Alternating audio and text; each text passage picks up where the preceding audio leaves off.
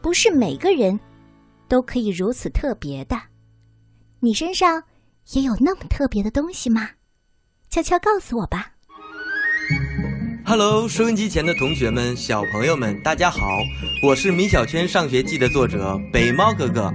寒假已经到来了，你是不是很开心呢？北猫哥哥在这里要祝愿大家寒假快乐哦！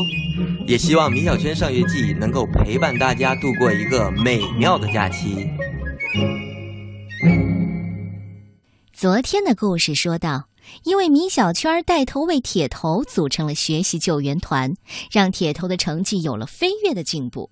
老师决定让米小圈进入第一批的少先队员名单，而米小圈和姜小牙他们的友谊也因此受到了考验。好在大家都是追求进步的同学，友情最终战胜了一切。那接下来的期末考试。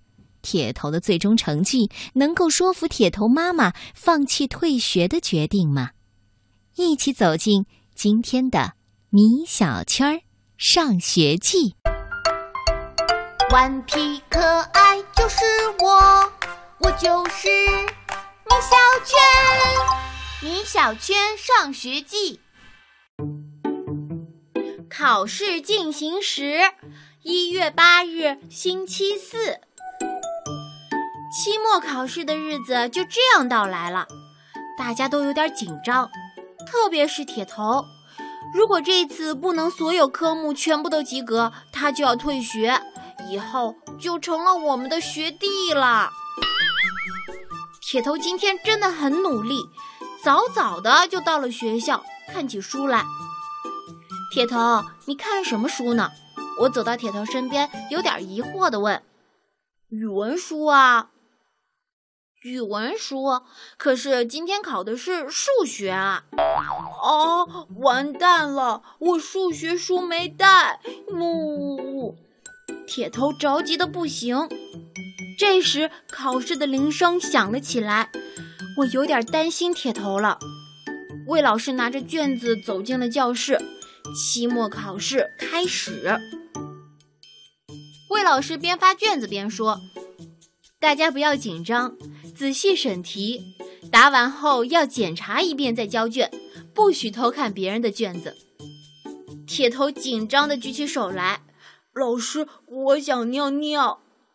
魏老师同意了，铁头紧张地跑了出去，差点跑错了厕所。我拿到数学卷子，开始答题。哇，这里面有些题好难啊，特别是最后一题。我都没有做过这种类型的题，怎么办？怎么办？怎么办呢？我旁边的李黎写的飞快，这些题似乎根本就难不住他。这时我灵机一动，偷偷的把自己的橡皮扔在了地上。可事实和我设想的并不一样。李黎看了一眼地上的橡皮，说：“这橡皮不是我的。”说完，继续飞快地答题。姜小牙却看到了橡皮，举手说：“老师，我的橡皮掉了。”魏老师走过来，把橡皮捡起来递给姜小牙。姜小牙很得意地用橡皮擦着卷子。呜呜呜！我的香味橡皮。老师，我答完了。教室里传来这样的声音。想不到，真是想不到。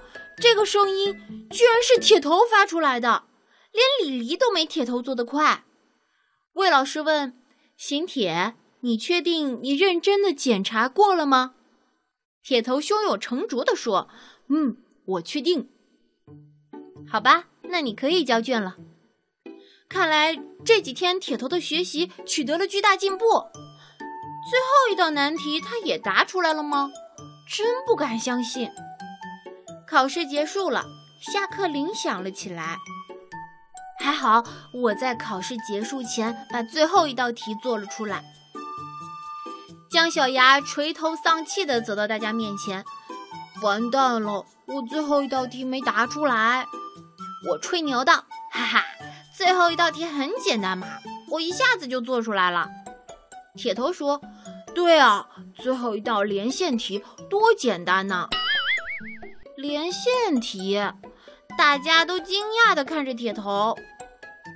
对啊，是连线题啊！你们怎么都这么看着我？救援团的成员突然有一种不好的预感。我对铁头说：“铁头，卷子背面还有题，你不会是没看见吧？”铁头一听，哇哇大哭起来。救援团的成员一起去找魏老师，求他再给铁头一次机会。魏老师想了想，同意了。魏老师真是太够意思了。最紧张的时刻，一月十五日，星期四，发成绩单的日子到来了。每个人的心里都像放了一只小兔子，跳啊跳的。铁头心里的小兔子跳得最快。魏老师虽然让铁头把数学卷子背面的题补上了，可是铁头好几道题都没答上来。这时，魏老师拿着成绩单走了进来，每个人都在为自己的成绩祈祷。魏老师打开成绩单，念了起来：车迟，数学一百，语文一百，英语一百；姜小牙，数学八十八，语文一百，英语七十八。哈哈哈！我语文考了一百分。哈哈哈，姜小牙在后面大声笑了起来。